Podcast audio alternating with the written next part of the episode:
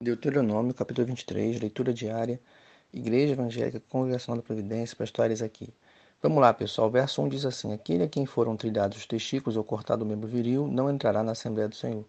Gente, do verso 1 até o verso 18, mais ou menos aí, a gente vai ver uma série de situações curiosas, né? Mas todo esse capítulo vai tratar é, da parte da lei cerimonial. É, a primeira parte vai falar, nos versos 1 até o verso 8, sobre pessoas que não poderiam estar lá reunidas né, na Assembleia de Israel, né, no culto. E aí nós vemos aí o verso 1, né, pessoas que tiveram seus testículos cortados, e aí é, é uma referência talvez aos eunucos, né?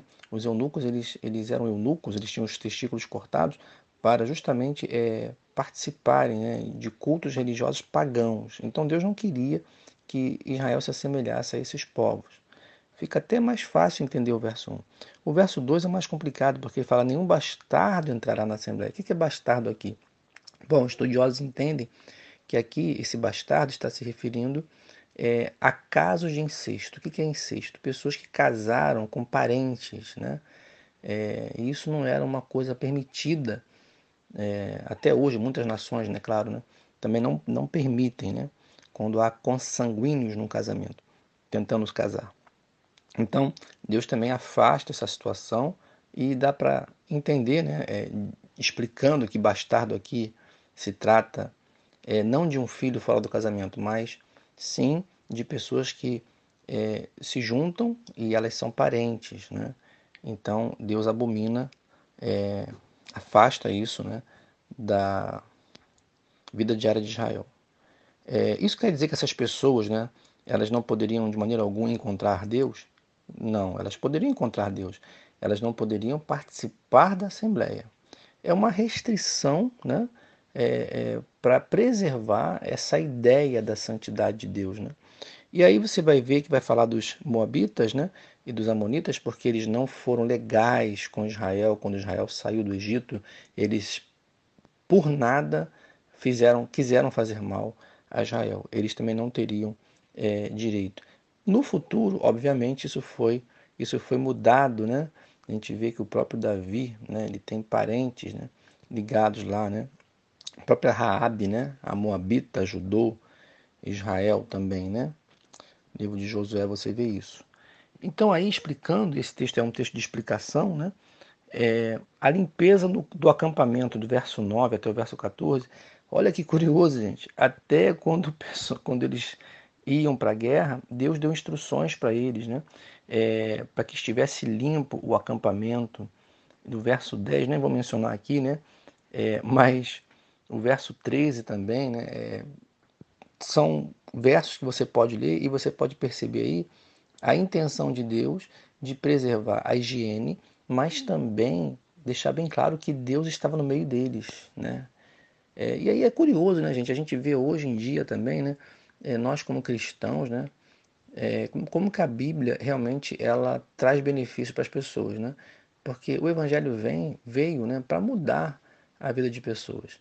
E até nessa parte, né, como eu já disse em, uma, em alguma outra vez, né, até essa parte de cuidar da casa, cuidar da higiene, né, isso é uma coisa que a Bíblia nos orienta, né? Então, é, às vezes há cristãos, infelizmente, né, é, é, vendo o lado espiritual da sua vida, entre aspas, eles esquecem do lado né, é, humano, o, o, lado social, o lado da higiene, né? Então, às vezes a pessoa tem condição de, de manter a sua casa limpa, manter a sua casa arrumada, é, manter é, o seu relacionamento, né? É, como casal, né, como casais, é, que sejam é, de uma forma agradável, de uma forma. Quantos problemas não têm ocorrido, né, gente, nessa área aí, até entre casais, por conta disso, às vezes, né? Porque o homem é relaxado, ou a mulher não cuida da casa, ou porque um não cuida de si mesmo, o outro não sabe cuidar do próprio corpo. Então, assim, a gente vê que a Bíblia nos orienta, né? Então, o verso, deixa você ler aí depois, o verso 10 e o verso 13, né? Que até para ir ao banheiro no acampamento, o verso 13 diz, né? Eles, eles tinham que preservar, né? A higiene e a saúde deles lá. E o verso 14 mostra por quê, né? Teu acampamento será santo, a, a frase final, para que ele não veja em ti coisa indecente e se aparte de ti. Deus estava no meio deles. E aí o verso 15 fala da misericórdia, né? É, quando um escravo fugisse, esse escravo seria teria um acolhimento, né?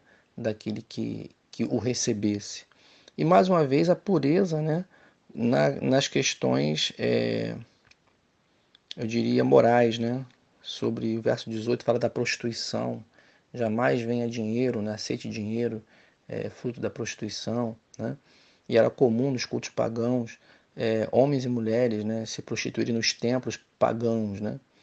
E quanto ao dinheiro também, depois do verso 19, né, o israelita não poderia emprestar dinheiro com juros aos seus irmãos, só estrangeiros. Mas eu vou, deixa eu explicar rapidinho, gente. Olha só. É, hoje tem a chamada inflação. Né? O que, qual é o princípio aqui? Né? Você não deve é, buscar ganhar dinheiro né? É, em cima é, daquele que é seu irmão, é, daquele que está precisando, né? Por quê? Porque Deus é misericordioso com a gente, né? Mas isso não quer dizer, por exemplo, você é, pegou mil reais com uma pessoa emprestada, uma pessoa, seu irmão, né? E aí você estava numa situação difícil, você precisava pagar esse irmão, né? E aí você pensou, poxa, meu irmão não pode cobrar juros de mim, né? Só que na verdade o seu irmão ele tem direito a cobrar de você a perda que ele teve, né? Por causa da inflação, entende? Então, com mil reais há um ano atrás, ele comprava, sei lá, ele comprava uma geladeira. Hoje ele não compra mais. Então, ou seja, houve uma inflação. Então, ele teria o direito, né, diante de Deus, de, de te requerer isso, né? Digo isso porque há irmãos que eu conheço que eles emprestam dinheiro, às vezes, para alguns irmãos necessitados, e eles só cobram os juros da poupança que é geralmente os juros que repõem somente a inflação. Em termos gerais, eu estou falando. Então, vale a pena esclarecer isso aí. Né? Qualquer dúvida, depois você me pergunte. E aí, o verso 21 até o verso 25, tem que correr aqui, né? Fala dos votos. Gente, já sabemos, né? Se for fazer um voto a Deus, cumpra, né? E aí é a questão da palavra. Mas não só com Deus, né? Eu, eu vou além aqui, né? Gente, a palavra é tudo, né? Se você dá a palavra para alguém e depois você não cumpre, você fala, ah, não deu, né? é como eu tenho dito, né? Até voltando à questão do dinheiro. Dia tal eu vou te pagar. Aí chega dia tal, você diz que ah, tive um problema. Gente, tem um monte de gente 171. E a pior coisa é o cristão ficar com a imagem de 171 com razão, né? Vamos dizer assim, né? Ele vacilando, né? Então aqui a palavra diante de Deus, né? Isso é coisa grave, cumpra, né? É, o que é de Deus é de Deus, né? se você votou, né? e aí até vou além, né? dízimos e ofertas né? também é de Deus, né? o dízimo principalmente. Então, fique atento. E nas suas relações pessoais com as pessoas, fique atento com relação a manter a sua palavra. A palavra que você tem, ela abre portas, mas não cumprindo, ela fecha portas. Que Deus te abençoe em nome de Jesus. Tenha um dia em Deus.